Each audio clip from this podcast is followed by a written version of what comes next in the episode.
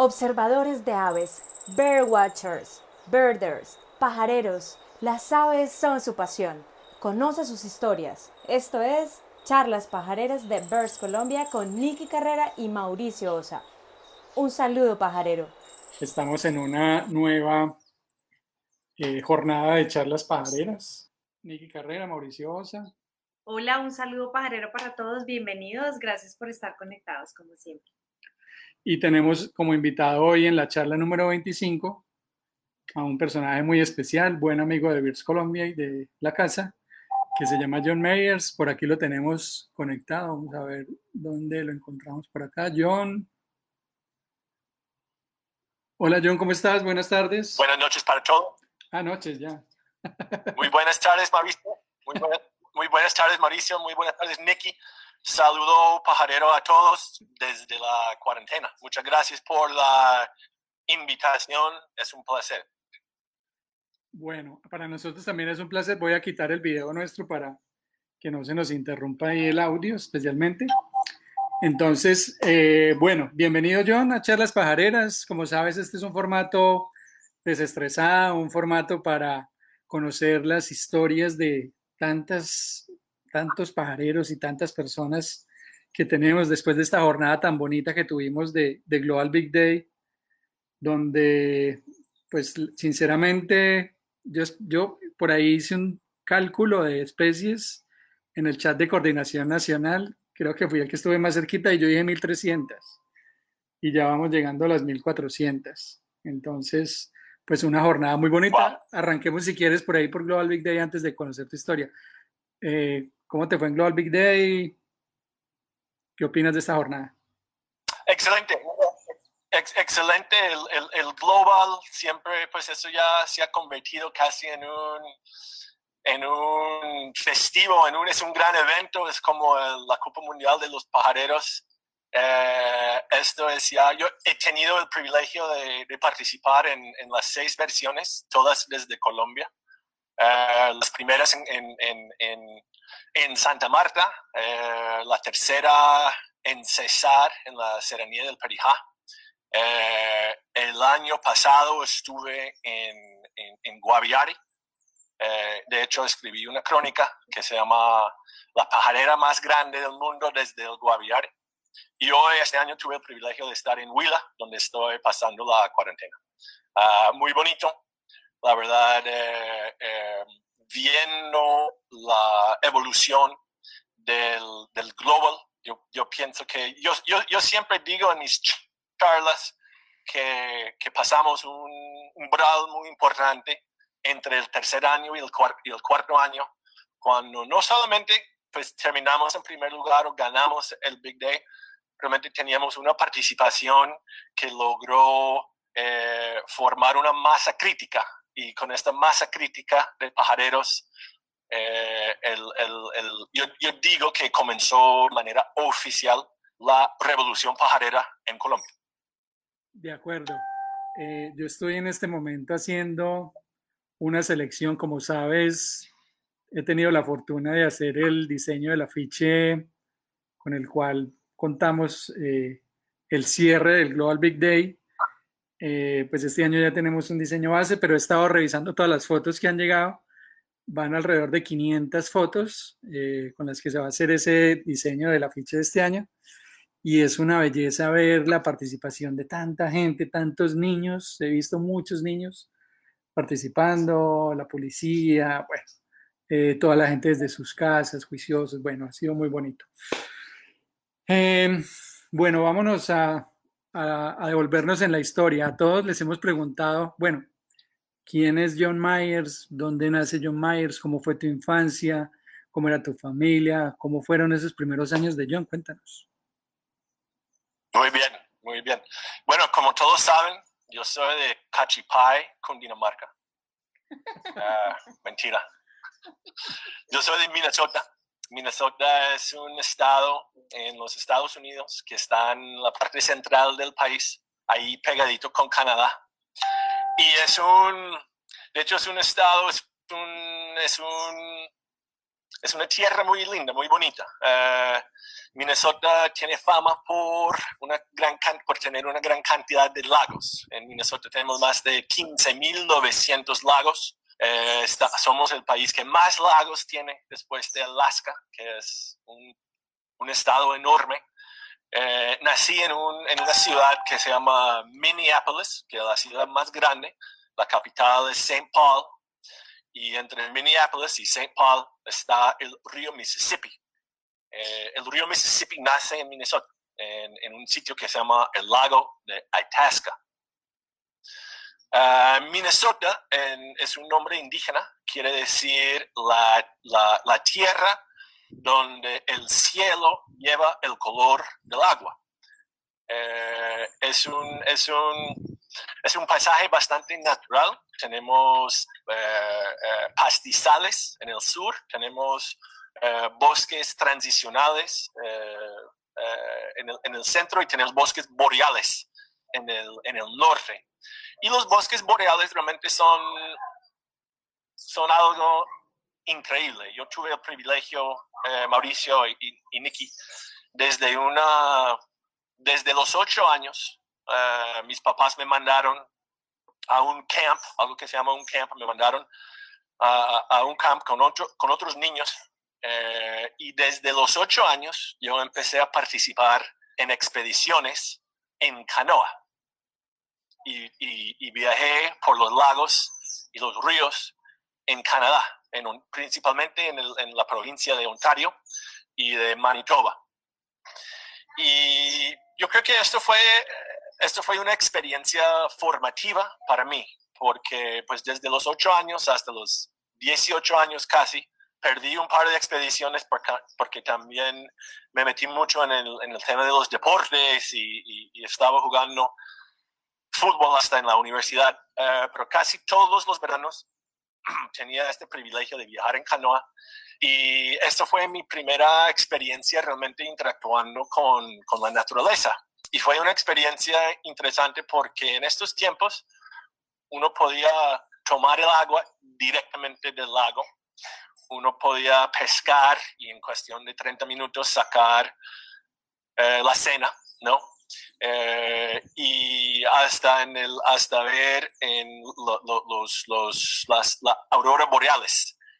Um, entonces para un niño uh, eso es una experiencia muy linda. Um, estudié en un colegio privado que se llama B R E C. Um, mis papás, que les cuento, mi mamá eh, se llama Linda y ella es una gran gestora de los artes, de la cultura, de la literatura. Ella escribió la primera tesis doctoral sobre una autora africa, afroamericana que se llama Toni Morrison. Y mi papá siempre trabajaba en, en, en, en finanzas. Eh, yo diría que yo soy una, una buena mezcla de los dos. Mi papá, en, en Gringolandia hay una película muy famosa que se llama Animal House, que se trata de... de unos manes universitarios eh, en su fraternidad, y mi papá es igual a ellos, y mi mam- mientras mi mamá es muy, muy ñoña, muy estudiada, muy intelectual, le gusta escribir, le gusta leer, siempre está metida en, en, en cosas culturales y de lectura. Ella en Minnesota, de hecho, es una gran figura artística, literaria. Uh, tuve una ni- tuve, tuve un niñez bastante bonito. Un detalle también ahí donde, donde, donde empieza a aparecer el tema de Colombia. Uh, mi mamá, por alguna razón, mi mamá tenía una amiga y la amiga tenía una niñera colombiana. Entonces, desde los diez años teníamos siempre niñeras colombianas. Uh, y me empezaron a hablar de Bogotá, de Cali, de las, de las ciudades y, y Colombia siempre fue un punto de referencia. Pues además de los, las expediciones en canoa, también siempre jugué mucho deporte, jugué básquet, jugué béisbol y, y, y jugué fútbol. Y en fútbol era arquero eh, y de hecho, de hecho fui a estudiar eh, con una beca eh, porque donde yo estudiaba necesitaban un portero, un arquero. Entonces yo jugaba a... Um, y pues tenía la oportunidad de ser un, un, un atleta escolar en la universidad. El equipo fue fatal.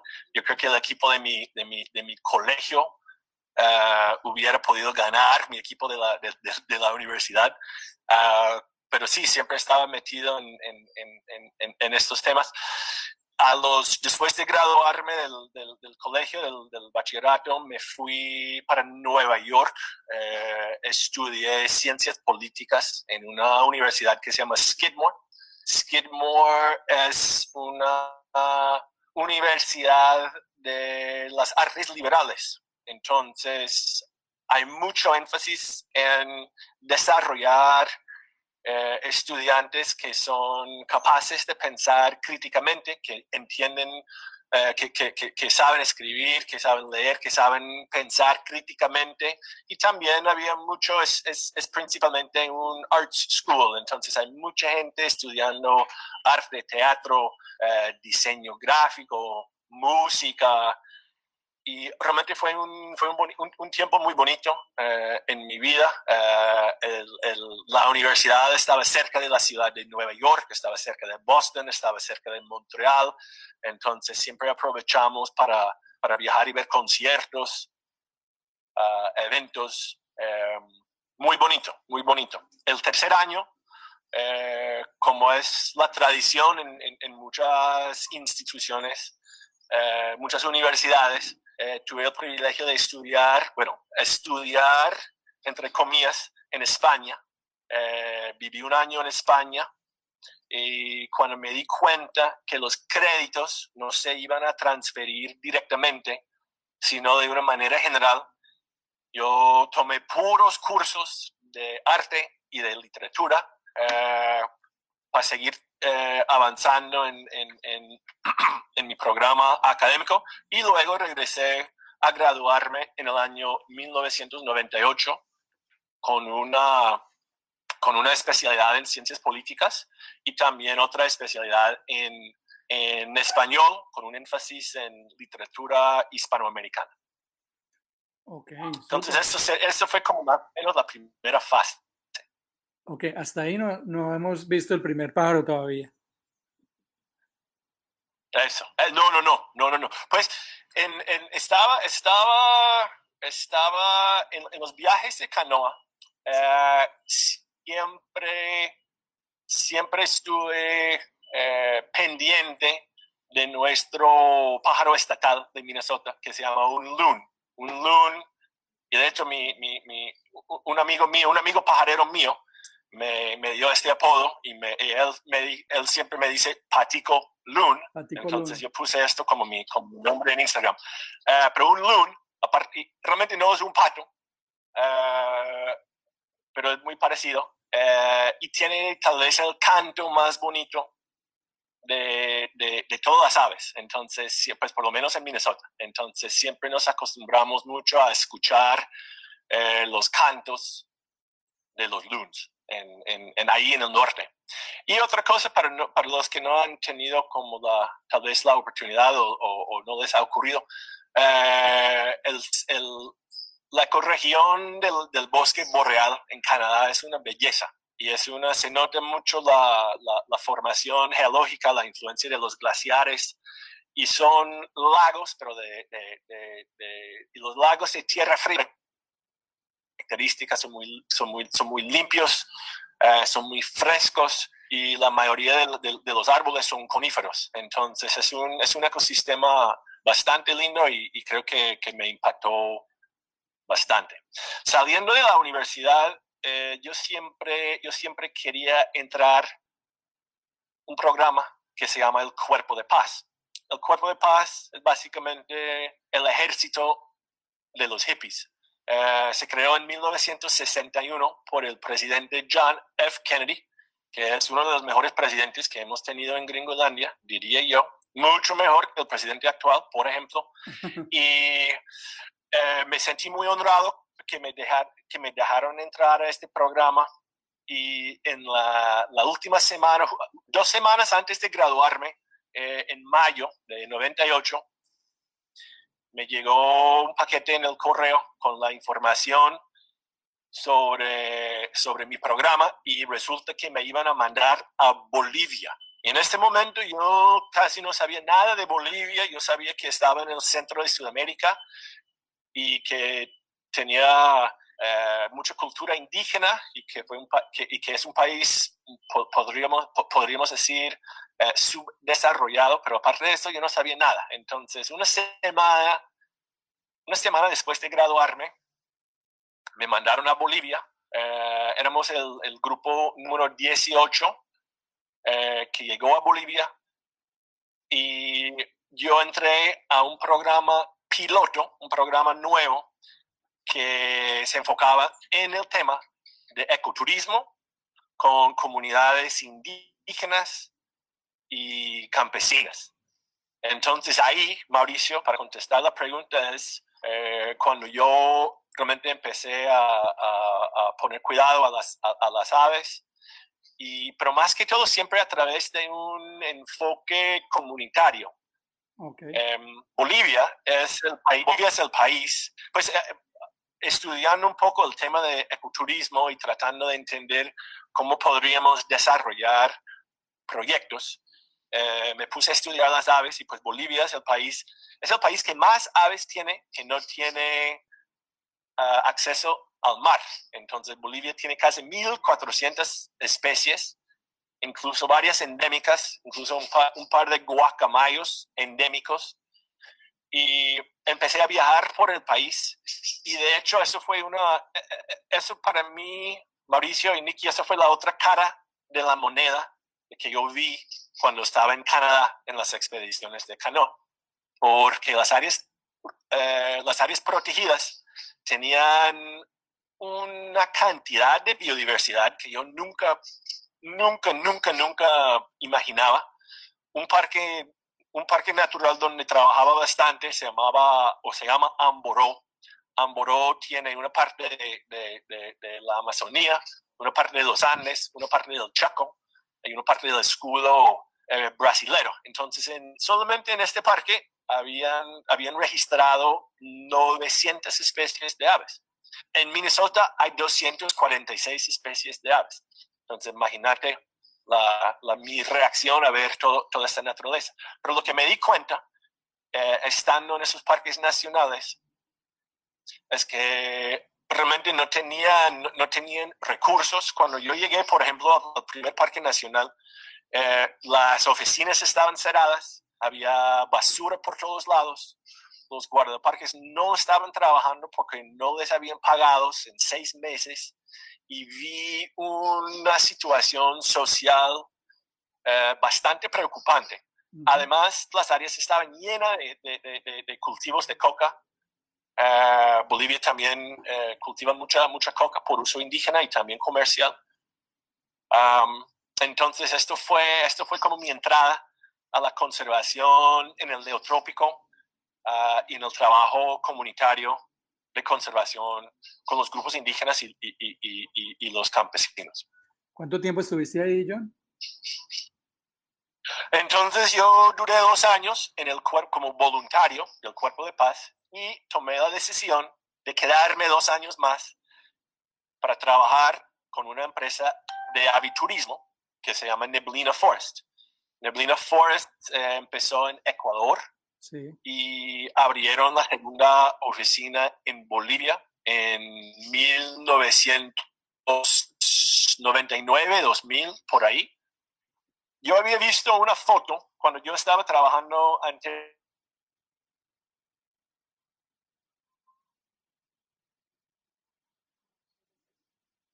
los ríos negros con, con, con, con bosques tropicales altos. Perdón, yo John. Pregunté, wow, ¿no? ¿Dónde es esto? Y me dijeron, esto es el parque Noel Kempf Mercado. Y el parque Noel Kempf Mercado quedaba, o queda eh, justo en la frontera entre Bolivia y Brasil. Y es un parque enorme, es un parque enorme, tiene tal vez la extensión, casi la misma extensión de Chiribiquete. Y empecé a, organi- empecé a, a trabajar, organizar, vender y, y de vez en cuando guiar Eh, pues para grupos generalistas, ¿no? Eh, expediciones a este parque, a otros parques, y me quedé dos años en esta labor. Y de hecho tenía la oportunidad, eso fue otra experiencia muy formativa para mí, tuve la oportunidad de visitar este parque Noel Kempf Mercado diecisiete veces eh, en un periodo de dos años. Y pues tal vez una historia in, in, interesante, yo, mi primer viaje fue con un grupo de super hardcoreeros que venían de un grupo de, del Smithsonian. Entonces estuvimos pajareando y estos manes estaban buscando, buscando, buscando un hormiguero dentro de, un, dentro de estos hábitats que siempre son imposibles, ¿no? Para, para ver los bichos oscuros llenos de, de, de, de ramos y, y, y tal. Y yo, yo dejé de poner tanto cuidado a, a ellos porque vi un pájaro. Entonces yo les dije, oye, oye, ven, vengan, vengan, vengan, vengan. Y saqué el grupo, y les indiqué el, el pájaro, y fue un, un, un cuco ardía. Y ellos casi me matan, porque esto para ellos obviamente es muy, muy, muy común. Claro. Eh, pero nunca voy a olvidar esta experiencia, porque en la noche, esta, en la noche cuando estuvimos haciendo por primera vez La, la lista del día, y cuando llegamos a mi especie me dijeron, ay, John, mira, ahí, ahí está tu especie. Tu y esa fue mi primera observación. Muy bueno. Mi primer registro. Muy bueno, muy buena historia la del cuco ardilla.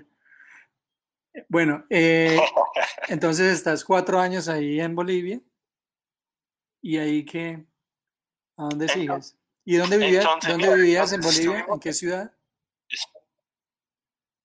Estaba, pues estaba, hice, hice un, cuando uno entra al Cuerpo de Paz hay un, hay un periodo de tres eh, meses de capacitación. Entonces durante esta fase yo viví con, un campes, con una familia de campesinos en Cochabamba. Uh-huh. Eh, y eso fue muy bonito, Tom, to, tomaba mucha chicha, siempre en las fiestas yo me quedé de último tomando chicha con... con Con, los, con el alcalde, con los concejales, con, con, con, con los que estaban ahí.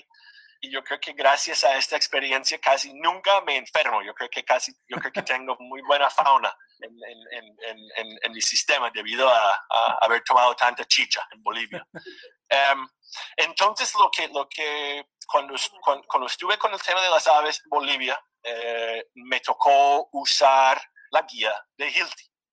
Okay. Porque Bolivia en este momento no tenía guía. De hecho, hace relativamente poco eh, tiene una buena guía, tiene una excelente guía de Sebastian Herzog uh, del grupo Armonía. Hoy en día, pero eso salió hace, hace poco, hace cuatro años, si no estoy mal. Uh, entonces yo siempre estaba, siempre teníamos que usar una combinación de las guías. Uh, las aves de, de, de, de, de, los, de, de, de los Andes Altos, uh, los de Restal y seguramente los de Hilty. Entonces un día uh, estuvimos con, estuve con un grupo, de hecho de The Nature Conservancy, un grupo de donantes. Estuvimos en el Parque Noel Kempf y estaba lloviendo, y estaba lloviendo tanto que nos fuimos a pajarear. Entonces yo me levanté a tomar café y empecé a leer Hilty, pero no solamente buscando las, mirando las láminas y tratando de medio identificar un, un, un bicho. Me puse a leer los capítulos de conservación, de, de, de geografía, de clima, de historia. Y cuando llegué, a la, cuando llegué al, al capítulo de conservación y leí un par de párrafos que Hilty escribió hablando del sistema de parques nacionales, el conflicto armado, Y, y a pesar de todo que, que Colombia tiene esta biodiversidad y, y es, el, es el país que más especies tiene, yo sabía en este momento que yo tenía que venir. Entonces me puse, me puse a organizar uh, y cuando terminé mi periodo de cuatro años en Bolivia y fui de regreso a Gringolandia, yo hice una parada en Colombia para conocerlo y me fui una semana. Uh, pasé una semana entre Bogotá y Cartagena. Estamos hablando del año dos mil uno. Okay. Estamos hablando de, de, de meses. Uh, estamos, fue casi, casi en, el, en el mismo tiempo que la, que, que la C I A vacía. Y cuando el, el, el proceso de paz anterior uh, se cayó. Fue un tiempo muy difícil para el país. Uh, yo no sentí, obviamente...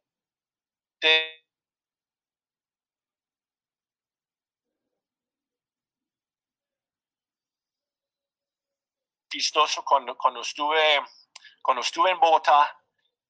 Eh, me fui a parques y, y entré a parques y pedí, estaba hablando con el, con, con, con, con el equipo de seguridad y les dije que yo quería conocer el director del sistema de parques nacionales. Y, me, y, y yo tenía una pinta súper hippie en estos, en estos tiempos.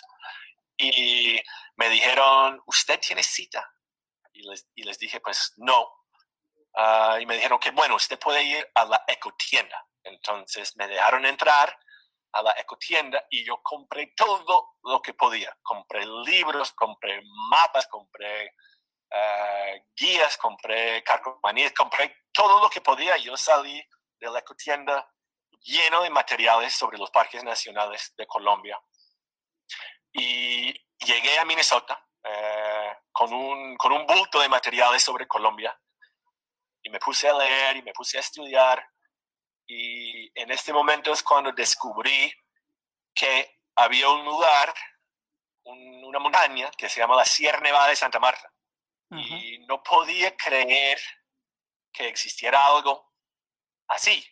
Una montaña costera de casi seis mil metros que tiene todos los, los, los, los, los, los, los, los, los pisos termales, como dicen aquí, pero que, t- que tiene desde arrecifes de coral, pastos marinos, eh, manglares, eh, ar- eh, eh, playas arenosas, playas rocosas, bosque tropical, bosque húmedo, eh, bosque casi alto andino, eh, páramo, subpáramo, páramo, superpáramo y glaciar. Eh, y no solamente esto, los cuatro grupos indígenas, Uh, los cultivos ilícitos, uh, los problemas eh, del, del, del conflicto. Entonces yo me puse, puse a estudiar esta región y, y, y desde Minnesota empecé a, a soñar sobre Colombia, sobre la Sierra Nevada y, y pues yo he dicho esto en un par de charlas, pero yo creo que desde estos momentos, en el primer viaje, yo siempre soñaba que Colombia en paz sería el mejor destino aviturístico, ecoturístico del mundo, y con los ingresos que generaban estas actividades ecoturísticas podríamos lograr conseguir un financiamiento importante para, para, para gestionar y para manejar estas áreas protegidas.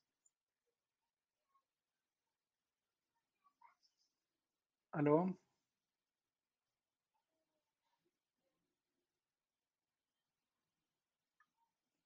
Perdimos ahí a John un segundo. Yo me Aquí está... estoy. Ah, ok, ok. Sigue, sigue, por favor. Eh. Entonces, ¿qué pasó con la historia de Santa Marta? Entonces... ¿Te viniste ah, a conocer... listo. Entonces, me, me, di, me di cuenta, Mauricio, en estos, en, en, en, en, con estos materiales que traje, empecé a estudiar eh, la Sierra Nevada de Santa Marta y y sus ecosistemas, y pues me, me, me, me ilusioné mucho, y de ahí tenía eh, la, el, el primer sueño, ¿no? Empecé a soñar de que Colombia en paz sería el mejor destino eh, aviturístico, ecoturístico, y con estos ingresos del ecoturismo podríamos empezar a financiar una parte importante, un, un, un, un, podríamos eh, financiar Eh, la conservación. Y en ese momento no tenías ningún vínculo en Colombia. Pues la verdad que no. Yo llegué, yo llegué por mi cuenta.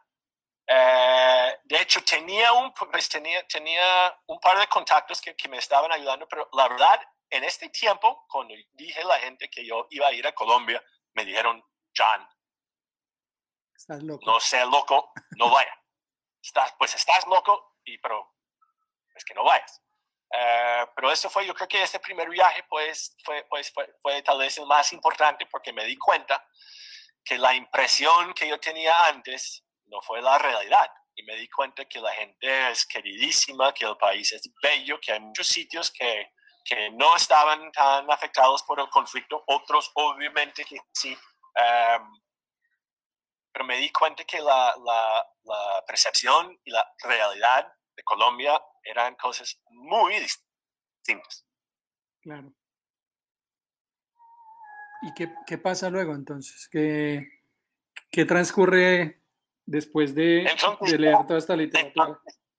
Ya, ya, ya estaba grave, ya no podía dejar de pensar en la Sierra Nevada de Santa Marta y en regresar a Colombia. Okay. Entonces me metí en un programa de maestría, me fui a estudiar en California, en, un, en una universidad que se llama The Middlebury Institute of International Studies, que es, un, es una institución dedicada a los trabajos internacionales. Hay mucha gente que va allá porque quieren entrar al Departamento de Estado, o quieren entrar a trabajar en una O N G nacion, eh, internacional, o quieren trabajar en las Naciones Unidas. Y de hecho, durante mucho tiempo había mucha, había mucha gente que, que, que, que estudiaba allá porque querían entrar a la C I A. Entonces esto fue como interesante tener este, este, esta mezcla de estudiantes. Eh, personas como yo que estaban estudiando eh, ecología, política ambiental, eh, conservación, comparado a otros estudiantes que tenían como una énfasis en, en el tema de la seguridad. Eh, pero fue una experiencia muy bonita. Eh, pues estudiar en California también es, es una maravilla. California es casi otro país. Eh, es un, es, es muy pro, es un es, estado muy progres, progresista. Uh, y yo empecé, justo cuando yo llegué, me, me di cuenta, empecé a leer bastante y justo en esta época estaban comenzando las fumigaciones con glifosato uh, como componente fundamental de Plan Colombia. Uh-huh. Entonces, durante estos dos años de maestría, yo me puse a estudiar, a criticar, a proponer alternativas a, a las fumigaciones, porque bien, estudiando es, es, eh, el tema de las fumigaciones, pues esto siempre me hizo hervir la sangre, porque me enojé mucho, no, no, no, siempre pensé, siempre pensé que, que, pues, que este programa no tenía presentación y me dio vergüenza como gringo de que nuestro gobierno estaba eh, financiando gran parte de este programa y a la vez comprando pues todas las drogas del mundo. A la misma vez me pareció una me, me pareció irónico un, una, una una violación eh, enorme de los derechos humanos y ambientales, y empecé a leer todo lo que podía encontrar sobre el Plan Colombia. Yo leí yo leí un un, un blog de un señor que se llama Adam Isaacson, Uh, que se llamaba Plan Colombia and Beyond, y empecé a buscar todos los argumentos en contra y me di cuenta un día de que esta batalla realmente no íbamos a ganar con información, porque toda la información muestra que este programa no funciona. Uh, entonces esto también fue otro antecedente que me impulsó a llegar otra vez a regresar otra vez a las aves, al aviturismo y el tema de las comunidades. Entonces, este primer verano, después del primer año en, haciendo la maestría, yo hice mi primer viaje a Santa Marta. Y yo llegué a Santa Marta en junio del dos mil tres. Ese fue mi segundo viaje a Colombia. Okay. Y de hecho fue algo muy bonito. Yo estaba, no tenía planificado ir. Uh, yo estaba en este momento como muchos estudiantes, yo no tenía cinco centavos para comprar un tinto. Estaba trabajando en un, en un hotel, en la recepción. Tenía que poner un chaleco horrible de poliéster con una corbata feísima. Um, y estaba miserable. Y mi mejor amigo me llamó y él estaba en este momento en un viaje. Eh, estaba mochileando por Sudamérica y yo le había ayudado con todo su viaje. De hecho, hicimos el itinerario y él justo estaba por llegar a Colombia y me llamó y me dijo, John, tú tienes que venir. Y le dije, pues, Jed, me encantaría, pero yo no tengo, yo no tengo plata para esto. Y él, como, como el mejor amigo del año, de, de la vida, él me dice, pues, no te preocupes, yo te compro el tiquete y, y, y ven. Entonces, subí un avión. Llegué a Bogotá, me quedé, hay un hostal muy famoso en el mundo de los mochileros que se llama El Platypus. Un platypus en español es un ornitorrinco. Uh-huh. Uh, y es un hostal que ha estado ahí toda la vida. Uh, y justo cuando yo llegué ahí me sentí bien. Uh, unos días después viajamos a Santa Marta. Uh, llegué y busqué las oficinas de parques nacionales naturales y me autoinvité a ser su pasante gringo. ¿Ah, sí? uh, tuve el privilegio de conocer, tuve el privilegio de conocer a la directora del Parque Tayrona, Marta Hernández. Estuvimos ahí hablando en su oficina casi una hora y media. Es algo que nunca, nunca jamás voy a olvidar, porque cuando regresé a California para seguir estudiando, eh, yo un día entré a la página web de Parques y vi un homenaje a la doctora Marta. Y ella fue asesinada. Fue asesinada en su casa por los paramilitares. Y ella fue la primera persona que conocí en la vida real y luego fue asesinada. Entonces esto también me impactó bastante en, esta, en, esta, en, este, periodo, en este periodo formativo.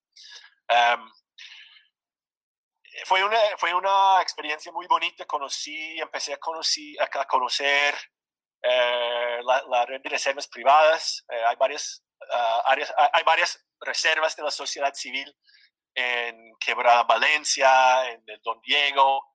Entonces conocí a estos, hice buenos amigos, conocí a, a, a, a dos personajes muy grandes, eh, Ios y Claudia, que tienen, que tienen un, un sitio muy bacano en, en, en Quebrada Valencia. Eh, conocí la Sierra Nevada por la primera vez, obviamente conocí Tayrona.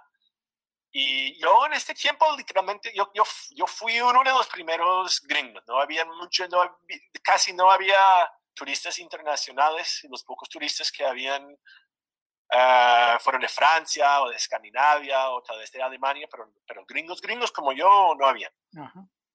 Ajá. Um, fue una experiencia bastante, bastante linda, formativa. Regresé, me, me, me motivó a seguir estudiando y, y de ahí escribí una propuesta uh, y me metí en un concurso para ganar una beca Fulbright. Eh, escribí la propuesta para estudiar temas de, de, de, de sostenibilidad financiera de, de, de, de áreas protegidas. Tuve, el, tuve la buena fortuna de ganar la beca. Eh, después de un... De, después de un De un viaje muy bonito, yo acompañé la delegación de Parques Nacionales de Colombia a un congreso internacional en Sudáfrica. Y de hecho en Sudáfrica inventamos las ideas para la propuesta. Uh, metí la propuesta, gané la beca, llegué a Colombia otra vez en agosto del año dos mil cuatro. Eh, y estuve unas, un semestre en los Andes y estuve otro semestre en la Nacional, viendo temas de economía ambiental, ciencias políticas. Hicimos un simulacro de, de, de las negociaciones de paz uh, y de política ambiental. También jugué básquet. Uh, en los Andes ganamos el campeonato de la ciudad, que fue también otra experiencia uh, única, bonita. Y también, eh, adicional a mi proyecto de investigación, eh, tuve la buena fortuna de meterme en el programa de guardaparques, voluntar- de guardaparques voluntarios. Eh, presté el servicio por un mes en Los Nevados y después estuve otro mes en Chingaza. Y yo diría que esta experiencia en Colombia, estudiando, viajando, prestando servicio como guardaparque voluntario, esta fue otra experiencia primordial, formativa de mi vida. Claro. Y de hecho yo no quería regresar, casi, casi, casi, casi me quedé. Y en este, en este momento empecé por la primera vez a escribir y a publicar cosas. Me publicaron un comentario en El Espectador.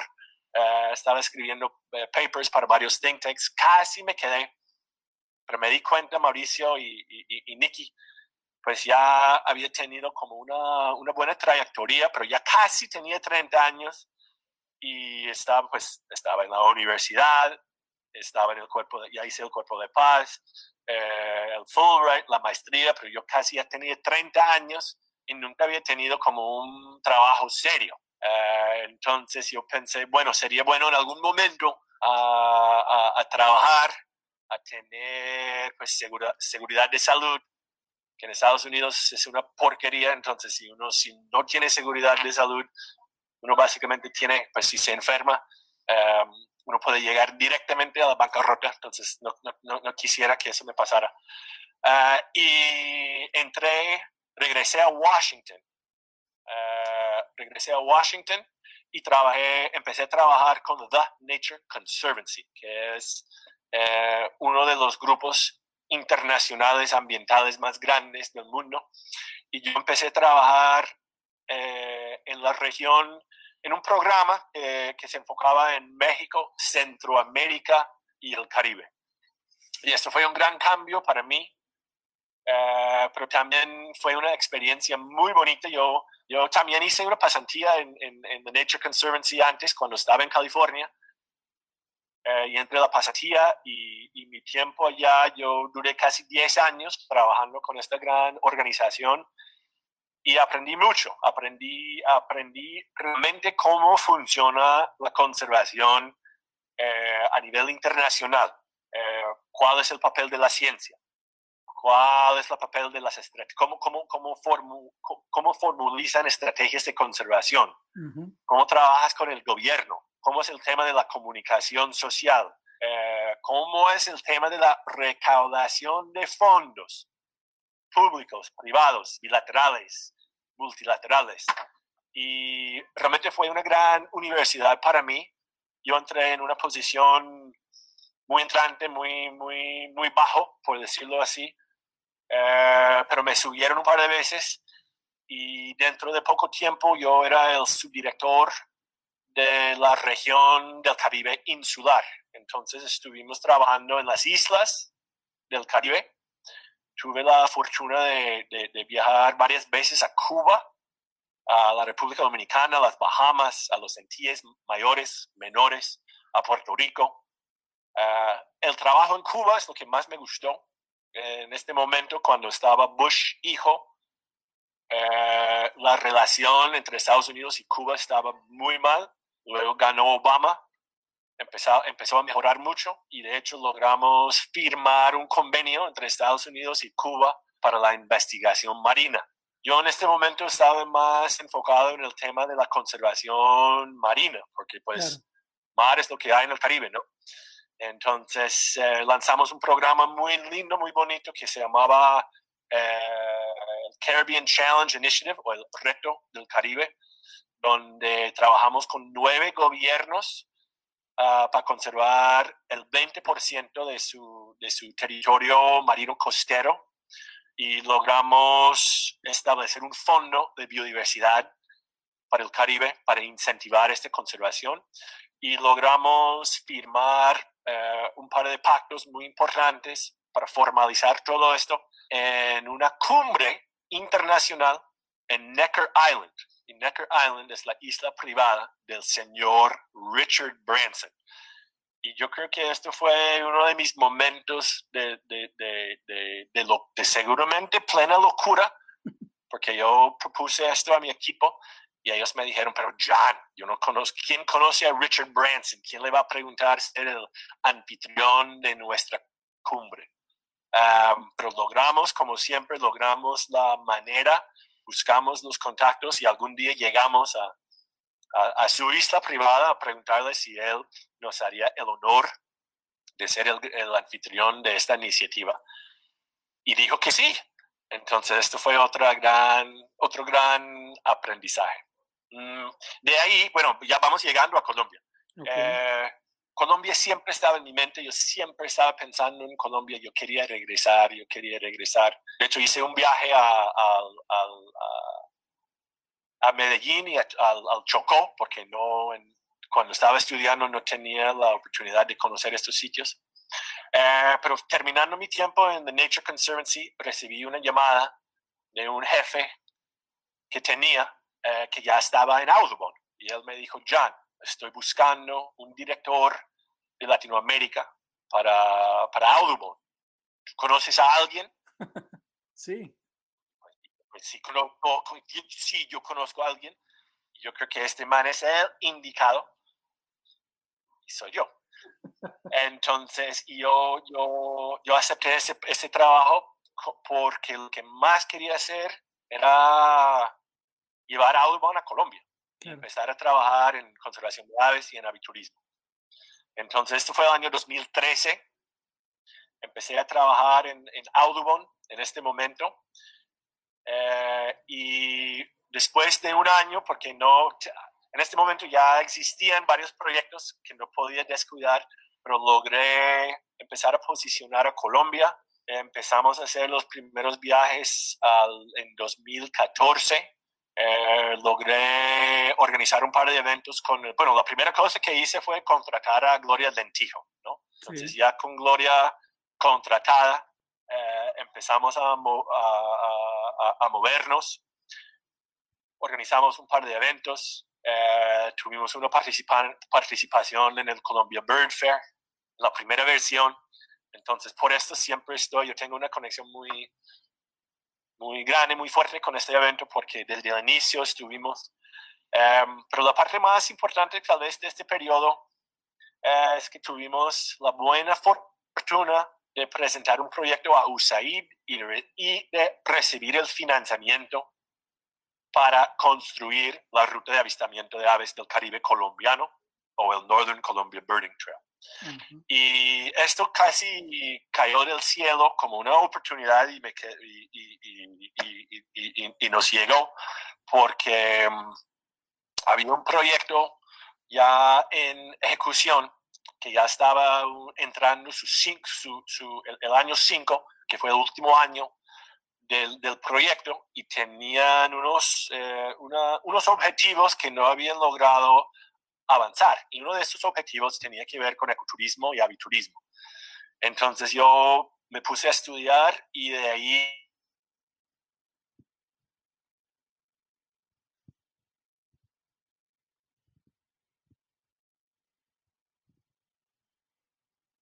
que habían rutas de avistamiento de aves en Florida, en Texas, en Washington. Entonces contratamos un, un señor, eh, un, un, un experto, experto, experto en, en, en el tema de aves que se llama, uh, que se llama Álvaro Jaramillo, que es chileno. Era guía por muchos años de, de, de Field Guides. Luego, luego formó su propia empresa que se llama Álvaro's Adventures. Pero Álvaro nos ayudó en la fase de diseño, organizar la ruta con los sitios, y de ahí identificamos las comunidades con quienes íbamos a trabajar y con quienes íbamos a capacitar. Y nunca, nunca, nunca, nunca jamás voy a olvidar eh, el primer viaje que hicimos. Sabíamos, no sabíamos, pero, pero, pero casi sabíamos que esta plata iba a llegar, pero no había llegado. Hicimos un, un, un viaje eh, de reconocimiento con el grupo de aliados. Entonces, este proyecto fue una alianza entre U S A I D, que es el donante, Audubon, la Asociación Calidris eh, y Patrimonio Natural. Entonces, tuvimos un, un equipo integrado de, de, de personas de cada institución. Éramos yo, Gloria, Patricia Falk, uh, Pato, De, de, de Calidris, uh-huh. um, y al Álvaro, y nunca voy a olvidar esta experiencia porque fue la primera vez que, que conocí a José Luis Pushaina, que conocimos a, a los guías de, de, de, de Camarones, y en este momento, Mauricio, fue algo, fue algo muy, muy, muy especial, porque llegamos ahí uh, porque habíamos recibido muy buena información de Wally, de Walberto Naranjo. Y él uh-huh. nos estaba asesorando, diciendo, mira, busca a este chino que se llama Pushaina, mira, habla con este que se llama Harwen. Uh, entonces, él nos asesoró, él nos hizo un asesoramiento excelente. Pero nunca voy a olvidar esta, esta reunión que tuvimos con, con, con los chinos de, de, Camarones, de La Guajira.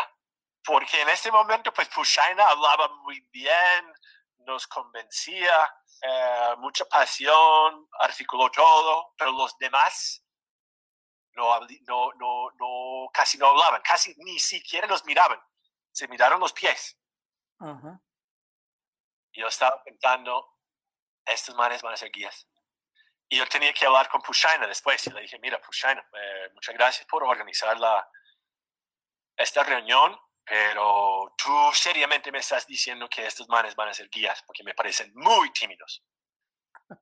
Y él me dijo, no, John, esto va a pasar, eh, no te preocupes, yo, yo me voy a preocupar de esa parte. Yo me encargo. Y él y yo siempre, siempre hablamos de, de este momento, porque en ese momento yo no lo conocía, él no me conoció, pero él, él puso la cara, él dijo, no, pues, tú tranquilo, yo me organizo esto y pues, y, y, y tal cual, así fue. Entonces empezamos el, el, el, el trabajo. Eh, en algunos sentidos, yo creo que ese fue el trabajo de la vida para mí. Um, logramos hacer algo importante, eh, logramos capacitar a los guías, logramos diseñar la ruta, logramos... Uh, empezar, a, lo, lo, logramos articularlo con las instituciones, con ProColombia, con el Ministerio de Comercio, Industria y Turismo. Uh, y llegamos a un punto muy importante. Después de lanzar el via, el, el, el, la ruta, después de empezar a, a, a, a montar buena publicidad y, y, y hacer presencia, um, U S A I D nos extendió el proyecto, tuvimos una plata... El dólar estaba muy, muy, muy alto en este, en este tiempo, entonces tuvimos una plata extra ahí y con esta plata eh, comisionamos el estudio. La Paz es mucho más que palomas. Entonces, con esta plata contratamos una O N G que se llama The Conservation Strategy Group.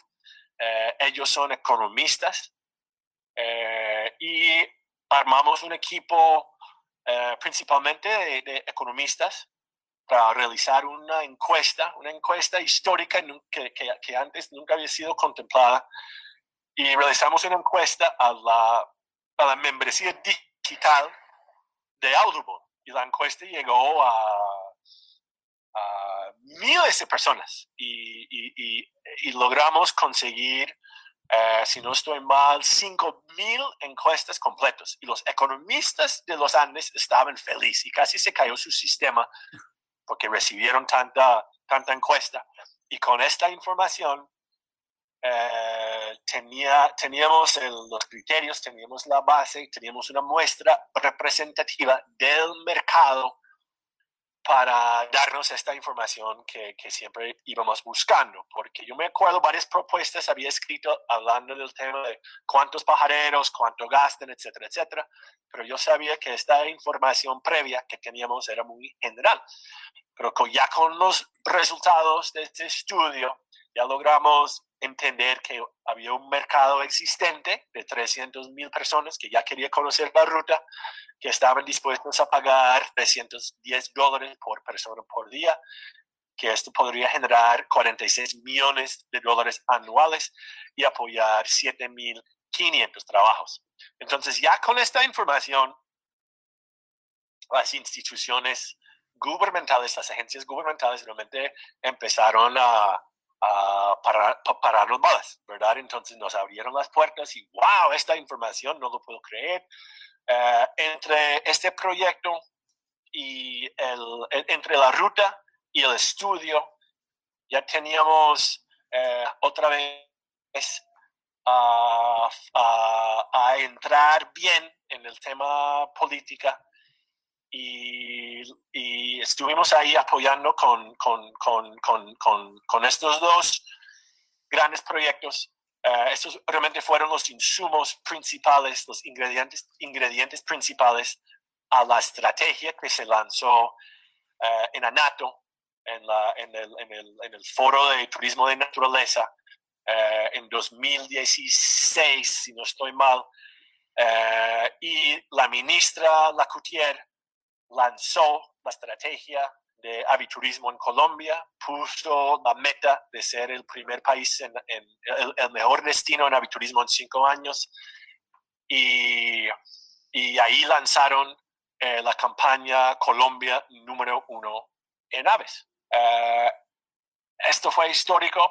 Uh, me siento muy afortunado, agradecido de, de haber podido participar en, en, en, en este proyecto.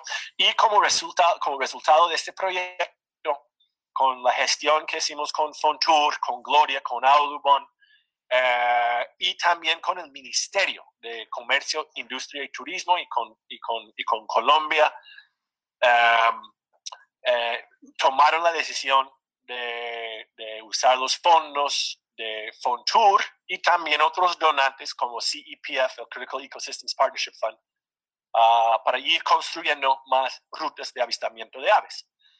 Entonces la ruta um, de los Andes suroccidentales fue financiado por C E P F y también una parte por, por Fontur, uh, los Andes orient- uh, centrales por Fontur y los Andes Eh, eh, orientales también por Fontur. Entonces todo esto como nació eh, más o menos juntos. Entonces yo diría que esta fue la primera acta. eh, Mauricio, no sé si hay una pregunta, eh, Nicky o, o Mauricio, sí, acerca de, de, de este proceso hasta el momento. Pues me parece maravilloso. Pues primero eh, me, me imagino para ti que tenías como esa, llamémoslo obsesión o esa maravilla con el tema de la Sierra Nevada de Santa Marta y todo su entorno. ¿Me estás escuchando ahí, John?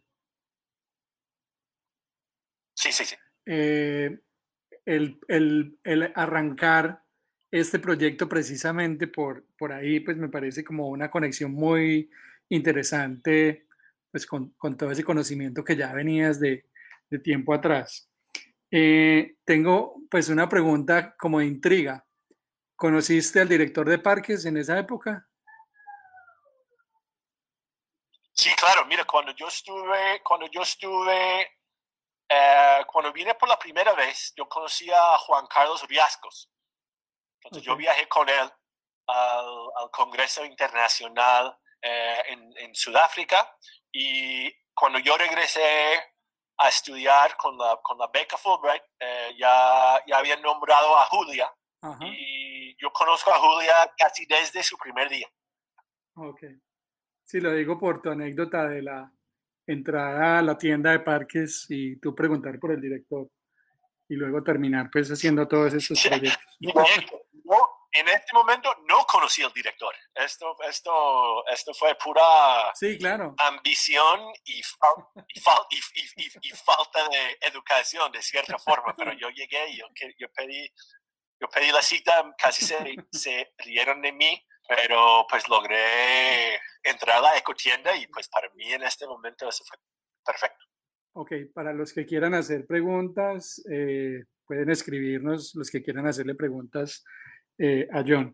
Eh, yo tengo el, el recuerdo de, de lanzamiento de, de esa estrategia en Pereira, eh, en ese encuentro de, de naturaleza, eh, estaba presente, yo estaba apenas como en, en el inicio de mi proceso de, de aviturista, de, aviturista no, de, de observador de aves, y, y fue muy, muy interesante. Bueno, tenemos varios saludos, tenemos muchas personas que te están viendo de diferentes partes. Eh, por ejemplo, tenemos a G-Zoom que nos saluda desde Santa Cruz, Bolivia. Tenemos a Nicolás Lugo que nos saluda desde Mendoza, Argentina. Tenemos a Marco Castro que nos saluda también desde Costa Rica. A Jesús Rivera desde Restrepo Meta, a Margarita Rodríguez desde Meta también. Paul Betancourt que está conectado contigo, que fue un gusto haberte conocido en Montería. Luis Guillermo Zamora, un saludo para ti en Pereira. Guillermo Padierna, un saludo para ti en Medellín. John Jairo desde Medellín también nos saluda.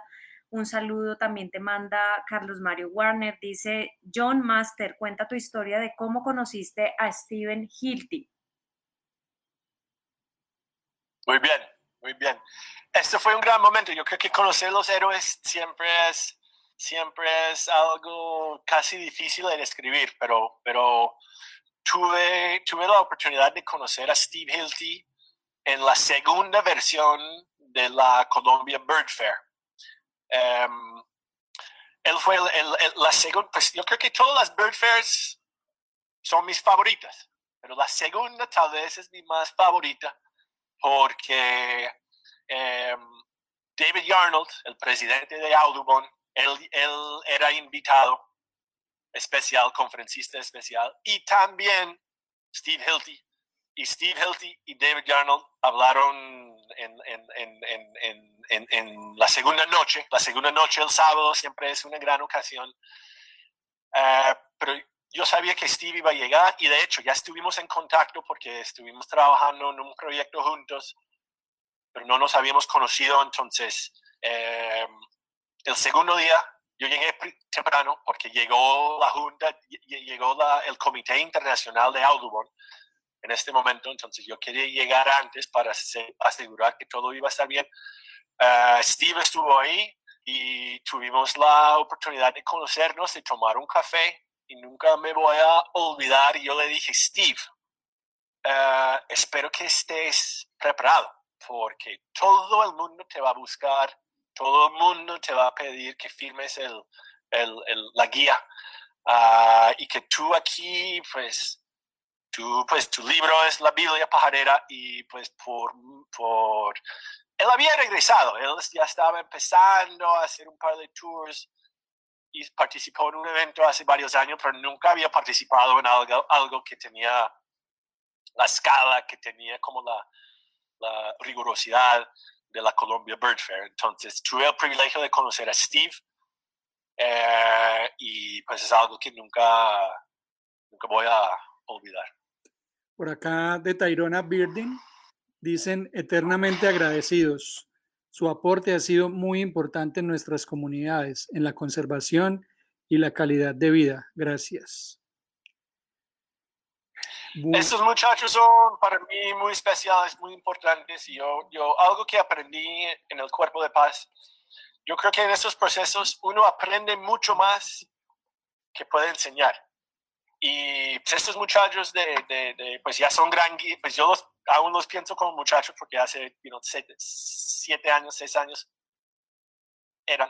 Um, pero ellos me han enseñado, yo creo que mucho más que, que yo les había podido enseñar a ellos. Uh, personas como Ángel Ortiz, Harwen, uh, conociendo más allá del proyecto, conociéndolos, sus, sus familias, su, dónde, dónde, dónde, dónde nacieron, cómo es el entorno de ellos, dónde van a la tienda, no sé, es como conociendo sus vidas.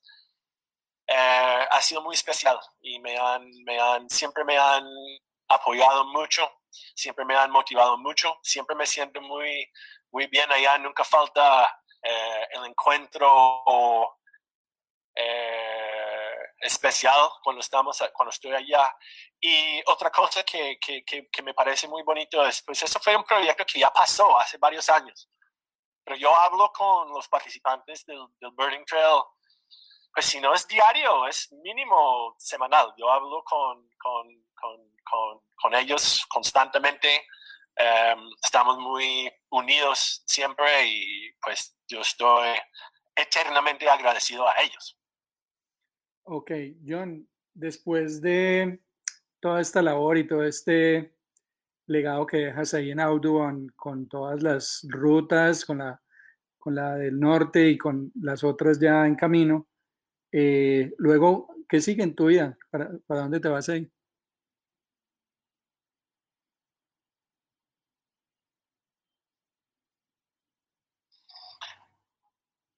Te perdí, te perdí la última parte, Mau. No, te, pre- te preguntaba que después de Audubon, de haber hecho pues todo este legado de las rutas y todo este trabajo, eh, ¿qué sigue? O sea, después de Audubon, ¿qué sigue?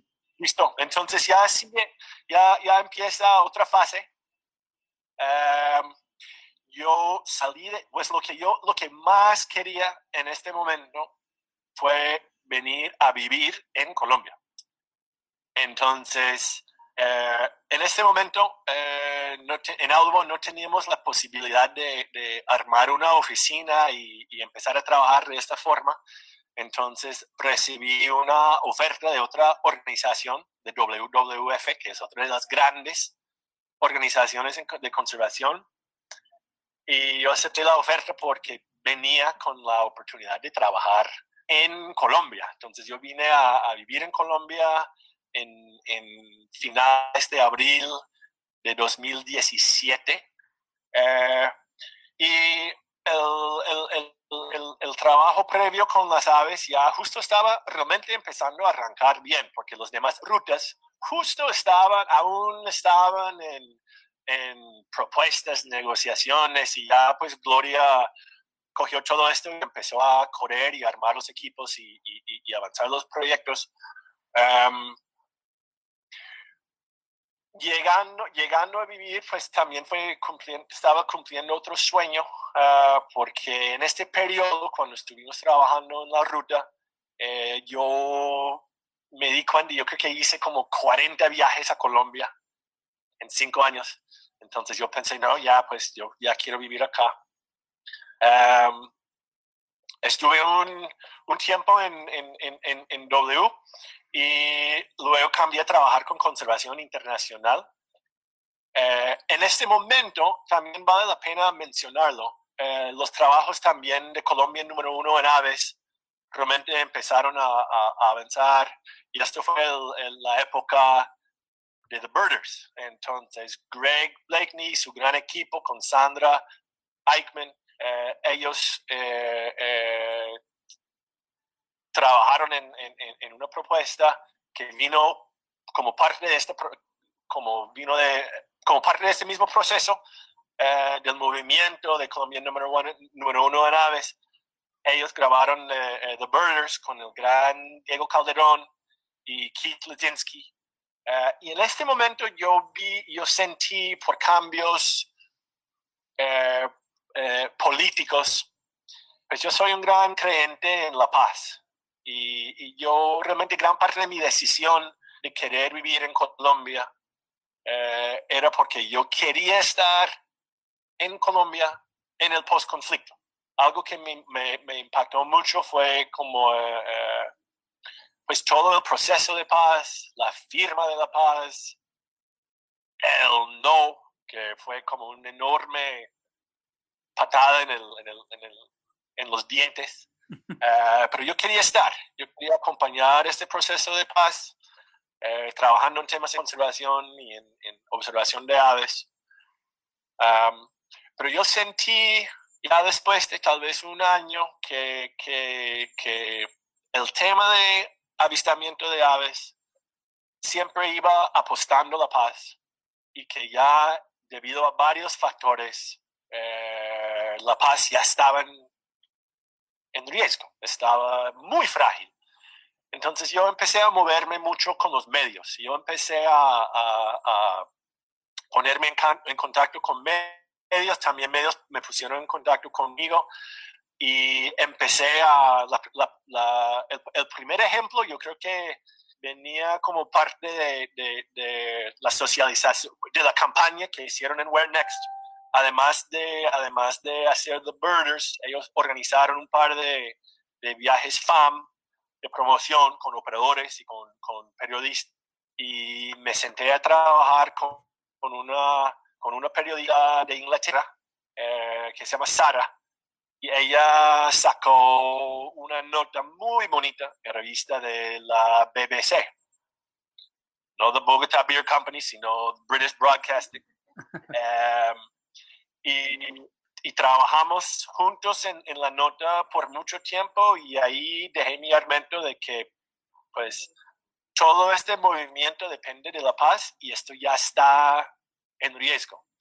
Y esto también ha sido como un, un tema un poco polémico, porque una cosa que yo quisiera hacer es dañar la imagen del país, dañar los, los, los, los proyectos que íbamos construyendo, estos procesos, um, pero también sentí una gran obligación de decir las cosas, claro. Y decir que mira, este negocio depende de la paz, si vamos a ir, si vamos a retroceder con la paz, vamos a retroceder con el aviturismo, en eso no hay duda. Y empecé a recibir más y más, más, más preguntas. Eh, pajareros, dicen, pero ¿será que podemos ir a Colum- Colombia? Y también empecé a recibir muchas eh, preguntas y comunicaciones de periodistas. Entonces empecé a trabajar con ellos hasta que eh, viendo las noticias de que iba a haber una sesión en el Congreso para debatir otra vez la fumigación, me enojé, me senté, escribí un comentario, eh, lo mandé a Fidel Cano y el mismo día lo publicó en El Espectador y pensé, wow, esto a mí me gusta también, me gusta escribir, me gusta hacer argumentos, me gusta tratar de persuadir a la gente acerca de, de estos temas tan importantes y de ahí empecé a escribir. Um, me invitaron, entonces eso fue, la, eso fue la, en, en esta segunda versión mía, esa fue la primera cosa que publiqué, se llamaba Vamos a regresar, vamos a regresar a fumigar con glifosato a lo bien, este fue el título del, de la nota. Okay. Uh, fue bien recibido, la gente me contactó y me dijo, wow, medio sabes escribir. Y justo en ese tiempo recibí una invitación de los amigos pajareros en el Guaviare. Eh, me llamó mi amigo Ramón, eh, y Ramón me invitó a pasar el Big Day en Guaviare. Eh, entonces tuve el privilegio de pasar el Big Day en Guaviare el año pasado. Escribí mi primera crónica. Lo que yo siempre quería hacer era escribir crónicas, de, de narraciones, narrar historias, pero de primera persona, metiéndome yo en el cuento, eh, eh, usando técnicas de entrevistas, de comentario, eh, pero también de denuncias, eh, period, periodismo investigativo. Eh, anécdotas y combinar esto dentro de una de, dentro de un solo género que es el género el género de los de las crónicas. Entonces escribí mi primera crónica uh, y fue algo para mí espectacular. Uh, me gustó mucho el proceso. Siento que fue fue una experiencia bonita que logré captar un poco en la en la crónica, hablando de los chinos que están ahí poniendo la cara.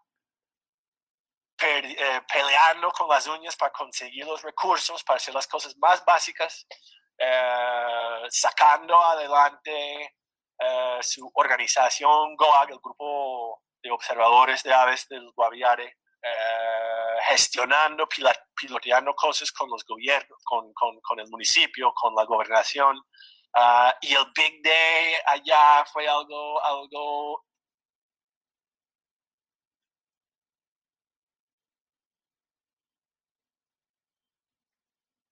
retorno y, y Calamar, y en Calamar estuvo, estuvimos eh, justo en el borde de, de, de Chiribiquete y en este Big Day logramos registrar ciento cuarenta y nueve especies. Nunca en mi vida había visto ciento cuarenta y nueve especies.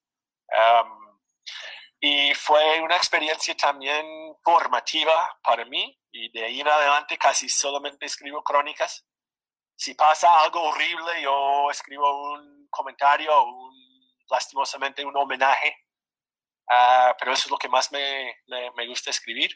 Uh, empecé a escribir con, con, con El Espectador y me pasó, pues entrando un poco al tema del periodismo, que, que, que también me, me encanta, que me gusta mucho. Uh, en enero del año pasado recibí una llamada de... De, de Sandra Vilardi. Sandra Vilardi es una gran conservacionista, investigadora. Uh, en este momento estaba, en este momento estaba en España, pero estaba, era la, la, la directora del programa eh, en la Universidad de Magdalena de Ciencias Naturales. Y ella me dijo, John, no sé si viste lo que pasó con, con Wilton Borrego, el guardaparque que asesinaron en, en Santa Marta. Pero recomiendo que tú hables inmediatamente con el director de parque, que se llama Tito Rodríguez. Entonces yo me puse en contacto con Tito, y Tito, el director del parque, básicamente me empezó a explicar cómo estaba la situación de seguridad en el parque. Uh, me compartió que, que este asesinato al, al, al, al guardaparque, esto realmente era para él. Eh, tuvimos unas conversaciones muy difíciles con su familia. Eh, él me, eh, hablamos de la posibilidad de que él tal vez iba a huir del país y, y pedir asilo político en algún, algún otro país. Entonces estuvimos en contacto todo este año. Eh, Tito hizo algo increíble. Él buscó la manera de llegar a Estados Unidos con una visa turístico y luego, una visa turística y luego llegar a la frontera de Canadá a, a entregarse básicamente pidiendo asilo político con su familia. Uh, unos meses antes había pedido permiso a Tito de contar su historia. Nunca había escrito algo así tan, tan, tan profundo, tan tal vez complicado, algo que una historia que te hace querer entre llorar y, y, y vomitar. Um, publiqué la serie en, en, en tres entregas. Fue muy difícil porque ya había tanta información que tenía que no sabía más, casi no sabía qué hacer con la información. Publicamos cuando Tito ya llegó a, a Canadá. Eh, publiqué la primera entrega, luego la segunda. Entre la segunda y la tercera asesinaron a, a Natalia y Rodrigo, dos ambientalistas, bueno, un ambientalista y un D J, dos personas muy especiales en Santa Marta, uh, y esto realmente fue un, esto fue un momento muy difícil para, para, para, para muchísimas personas, algo que, que, que realmente te parte el, el, el corazón. A mí me partió el corazón, entonces quería escribir sobre ellos, porque son, eran personas muy, muy, muy nobles, entonces quería contar las historias de ellos. Luego terminé la crónica, uh, y desde ahí también he hecho un par de, de otras historias, incluso la última, que es setenta y dos horas en, en la Colombia Bird Fair. Entonces, no sé si hay otras preguntas, Mauricio, pero más o menos estamos al día. Sí, todo esto lo, puedo, lo puede ver la gente en El Espectador, ¿cierto? Así es. Eh, escribo en El Espectador eh, cada, normalmente algo cada mes por ahí. Ok. Bueno, tenemos varias preguntas. Tenemos a John Jairo Acosta que nos pregunta que cuál es tu récord personal de especies avistadas. Mira, algo que tengo que, los que, los que me conocen bien, eh, que yo aplico la definición de Ken Kaufman.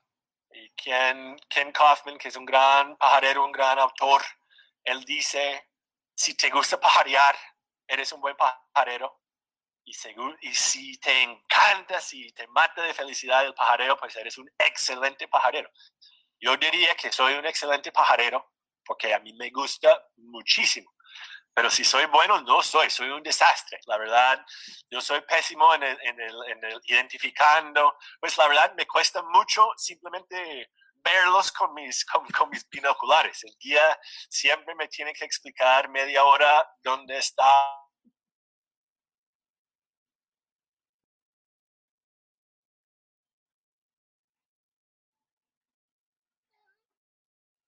Bird, uh, pero para mí cada registro es especial, siempre me acuerdo dónde vi, dónde vi algo, con quién estaba, más que todo si es, una, si es un lifer, si es una especie rara que es algo muy bonito, entonces yo siempre aso- uh, tengo asociaciones con sitios, con personas, con especies.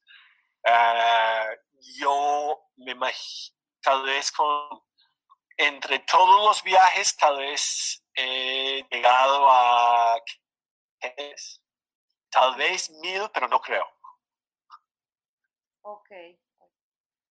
Bueno, tenemos... Pero sí, no estoy más... Una, una, una cosa que quería compartir, Nicky, es que pues yo creo que hay, en, en, en esta labor de aviturismo y de conservación, eh, la conservación es algo muy interdisciplinario.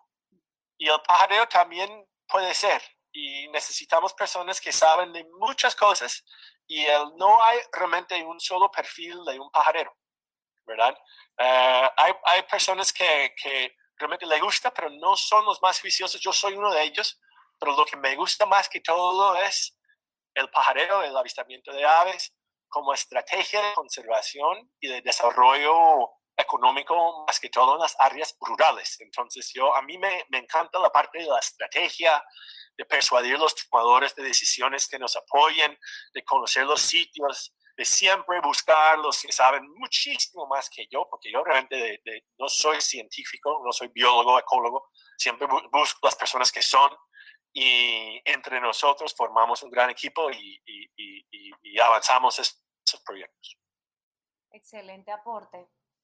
Eh, voy a resumir esta pregunta porque hay unas tres personas que nos están haciendo, o sea, es como la misma pregunta con un enfoque muy parecido, pero la voy a resumir en una sola.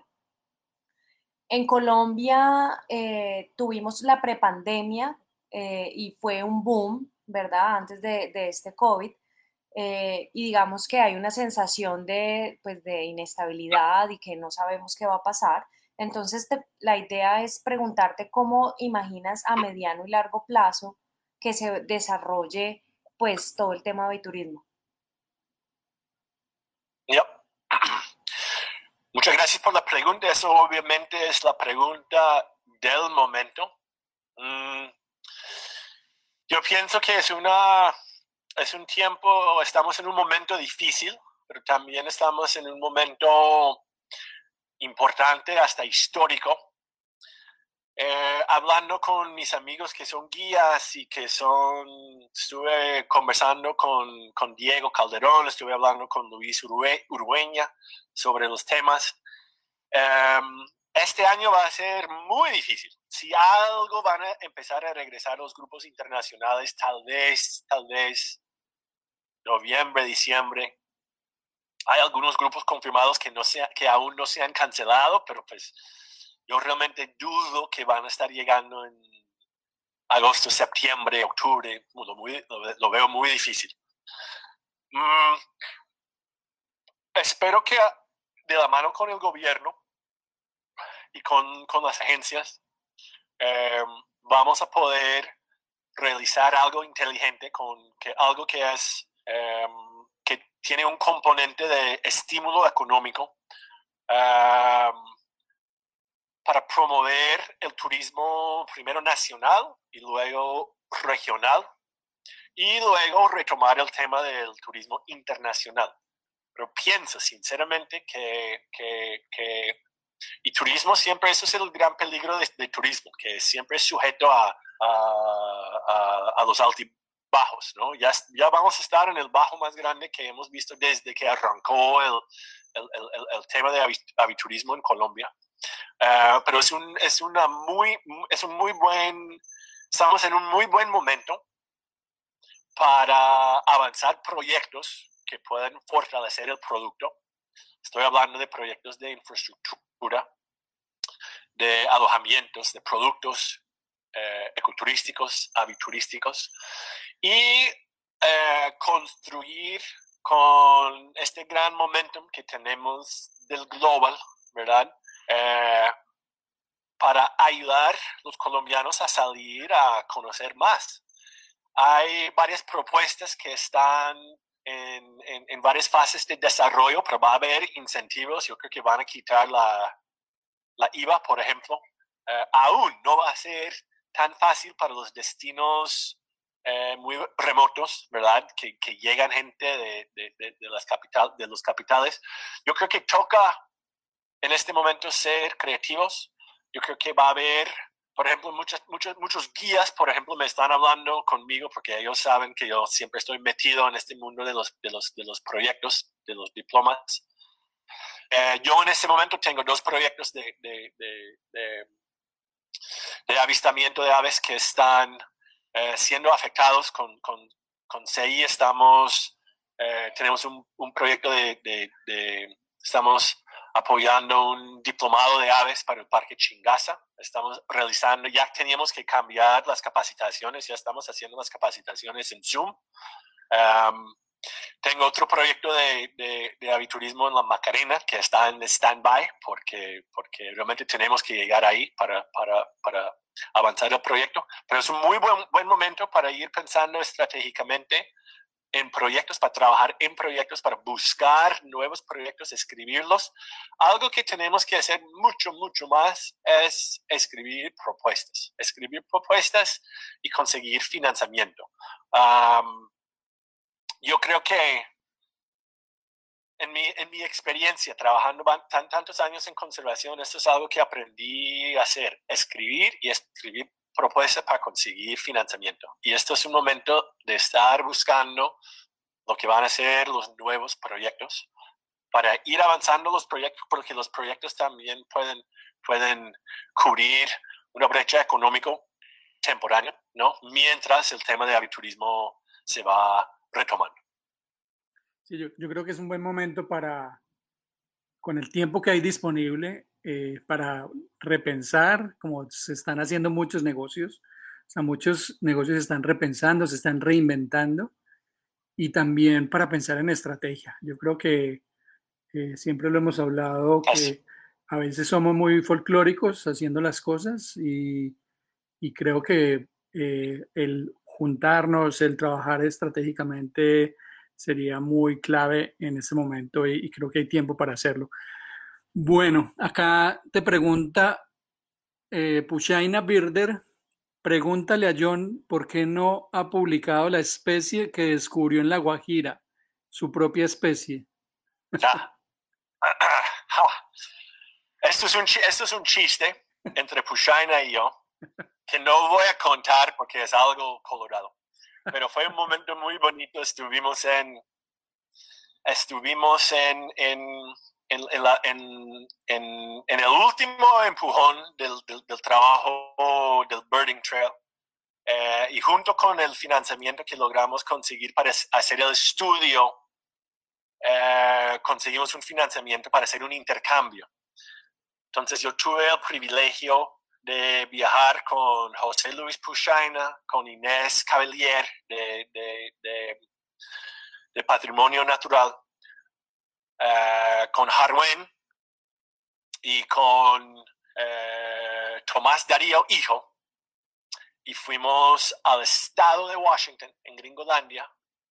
De hecho, otra buena historia es la historia de la visa de José Luis Pushaina, pero yo creo que eh, realmente deberíamos contar con, con, con Gloria para contar esta historia. Uh, pero logramos organizar el viaje, logramos conseguir las visas, que no fue para nada fácil, en especial en el caso de Pushaina, eh, pero logramos conseguirlas, y, y, y viajamos a Washington a conocer la ruta de avistamiento de aves de Washington. Eh, nos recibieron los amigos de Audubon, Washington.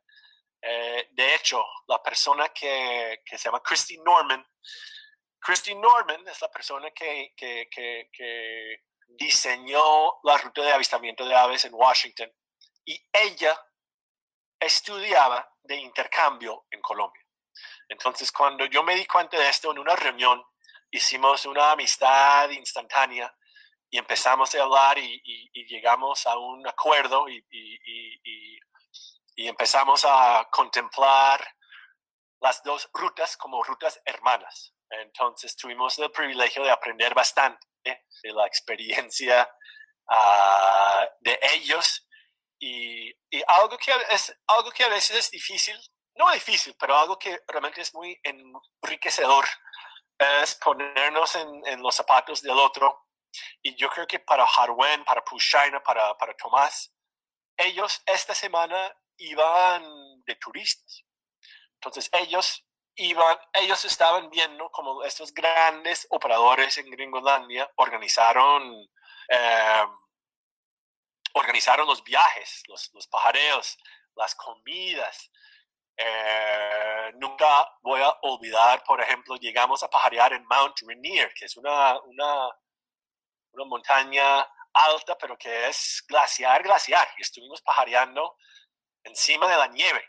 Y la primera cosa que hizo Pushaina fue hacer un par de bolas de nieve y explotarlos en su, en, en, en su cara. Él, él, él, él nos, nos iba uh, explicando varios, por mucho tiempo, que eso siempre ha sido un sueño suyo, y que apenas llegamos a tocar la nieve, él iba a hacer esto. Uh, pero esto fue una experiencia de la vida Y pues cuando, cuando estamos en un escenario eh, extraoficial, les cuento la historia de la especie de José Luis Puchaina.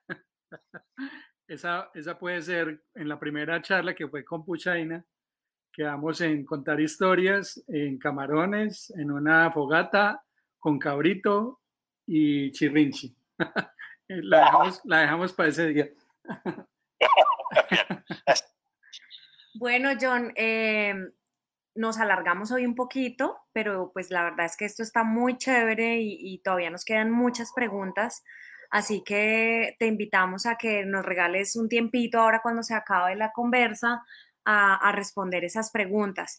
Recuérdanos tus redes sociales, por dónde te pueden encontrar. Hay mucha gente preguntando pues por ti, que quieren saber mucho más de ti, y obviamente hay muchas preguntas también de conservación, de pronto con todo ese enfoque, toda la experiencia que tú tienes, que sería muy bueno poder responderle a las personas que están preguntando. El tiempo se nos hizo muy corto porque cuando es agradable eso pasa. Entonces, eh, y por último, regálanos primero tus redes sociales y un mensaje que le quieras dar a todas las personas que nos están oyendo. Listo. Gracias, Nicky. Um... Mira, obviamente estoy en Facebook, eso es lo que más uso. Según mi amigo Greg, yo soy el, el, el, el único que siga usando Facebook. Uh, no soy eh, eh, tan juicioso con el tema de Instagram, uh, pero tengo una cuenta y de hecho tengo a alguien que me está ayudando a nutrir estas redes. Uh, me pueden leer en El Espectador. Tengo un artículo en la versión actual de una revista que se llama Credencial. No está en forma electrónica todavía, pero pues para los que están en Colombia pueden comprar la revista. Uh, y pues me, siempre me pueden contactar. La mayoría, pues yo estoy en contacto con mucha gente y algo que me gusta mucho es hacer mentoring, ayudar gente que tiene ideas. Uh, entonces pues no, no hay ningún lío en Carmen. Um, ¿Cuenta de Twitter? Pues el mensaje... ¿Cuenta de Twitter no tienes? Y cuenta de Twitter no tengo, pero pues me, debería tener uno porque me encanta la política. Sí, pero tú, cuenta tú, de Twitter no tengo. Tú serías un muy buen tuitero. Podría ser, podría ser. Sí. Um, pues el mensaje, para contestar la pregunta, Nicky, uh, el mensaje, pues yo diría que Eh, tanto la conservación como el pajareo son, son requieren eh, personas de, de, de, de, de varias formaciones. Yo diría que son que, requ- que requieren cierto, cierto tipo de pluralismo, que son temas interdisciplinarios y que el, el, el pajareo no es Eh, terreno exclusivo de los biólogos, ¿verdad? Yo creo que realmente hacemos grandes cosas cuando tenemos equipos multifuncionales que tienen personas con distintas experiencias que vienen de varios países, que tienen experiencia en el sector privado, con el gobierno, con las O N Ges, y pues les, les, les, les invito a ser creativos, eh, conectando los puntos, Eh, buscando las oportunidades y teniendo esta visión, ¿verdad? Eso es lo que, lo que si hay algo que, que, que, que, que pienso que, que, que me ha ido bien en, en, en, este tem- en, este, en este tema de las aves es, es poder ver algo que aún no está, pero que, pero que está ahí en el, en el horizonte. Y yo creo que nunca tenemos que dejar de, de soñar y de tener esta visión hacia el futuro, imaginar lo que es posible. A mí me gusta mucho la política. Eh, mucha gente, en especial en Colombia, está muy desilusionada y pues con toda razón, ¿verdad? Pero la política es personal y de hecho el pajareo es político eh, de cierta forma porque estamos hablando de conservación, estamos hablando de desarrollo rural y estamos hablando de la paz. Entonces, les invito a, a integrar estos componentes en su pajareo. Excelente. Excelente mensaje, muchas gracias, John. Gracias por compartir un pedacito de tu corazón, un pedacito de tu vida, toda esa trayectoria. Eres un ejemplo para muchos colombianos que, que a lo mejor nos hace falta quitarnos el velo del miedo para meternos en, en la selva y, y conocer y ahondar un poco más en Colombia. Gracias por compartir tu vida con nosotros eh, y sé que hay muchas personas encantadas como nosotros dos escuchándote. Muchísimas gracias por este espacio. Muchas gracias, Nicky, muchas gracias, Mao, y muchas gracias a todos los todos que están participando, escuchando desde Colombia, desde Argentina, eh, desde Ecuador, desde Gringolandia. Eh, muchas gracias por su tiempo y, y pues una despedida pajarera. John, una pregunta. Muy cordial. ¿En qué porcentaje te sientes colombiano? Pues depende, del, depende un poco del tema, ¿no? Yo, yo diría que mi, que mi corazón está ya casi llegando al cien por ciento, eh, pero con algunos, con algunos temas, por ejemplo, sigo, sigo siendo un tronco muy grande con el tema de la salsa, entonces pierdo puntos ahí. Uh, No siempre entiendo todos los, los, los, los, los chistes que tienen algún trasfondo, Eh, tal vez que tiene que ver con cosas muy colombianos, pero yo me identifico ya, ya como noventa y cinco por ciento. Pues obviamente el acento gringo nunca me voy a poder quitar, eh, pero sí, pues me siento, pues mi corazón por lo menos es colombiano. Muchas gracias por todo lo que has hecho por este país, por los pajareros, por, eh, por todo el aviturismo. Sé que has desarrollado una labor muy importante y así está reflejado en todos los comentarios que hace. Te mandamos un fuerte abrazo desde Cali. Cuando vengas te inscribimos aquí a un curso de salsa, con mucho gusto. Un saludo pajarero para ti y para todos. Un saludo. Gracias, muchas gracias a todos. Un saludo, John, muchas gracias. Bueno, esto fue Charlas Pajareras con John Myers. Muchísimas gracias. Mañana estaremos cerrando el ciclo. Vamos a tener a Ernesto Bando desde algún lugar del planeta. Ernesto nos estará acompañando mañana cerrando esta segunda temporada de Charlas Pajareras, la charla número veintiséis. Y muchísimas gracias, nos vemos mañana, nos alargamos un poquito, pero pues este invitado tan especial ameritaba un espacio más largo.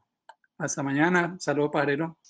Y este fue otro capítulo de Charlas Pajareras, todos los miércoles a las siete de la noche hora colombiana por Facebook Live. Recuerden que nos pueden seguir en nuestras redes sociales como arroba Nicky Carrera Levi, arroba Mauro Osa y arroba Birds Colombia. Un saludo pajarero.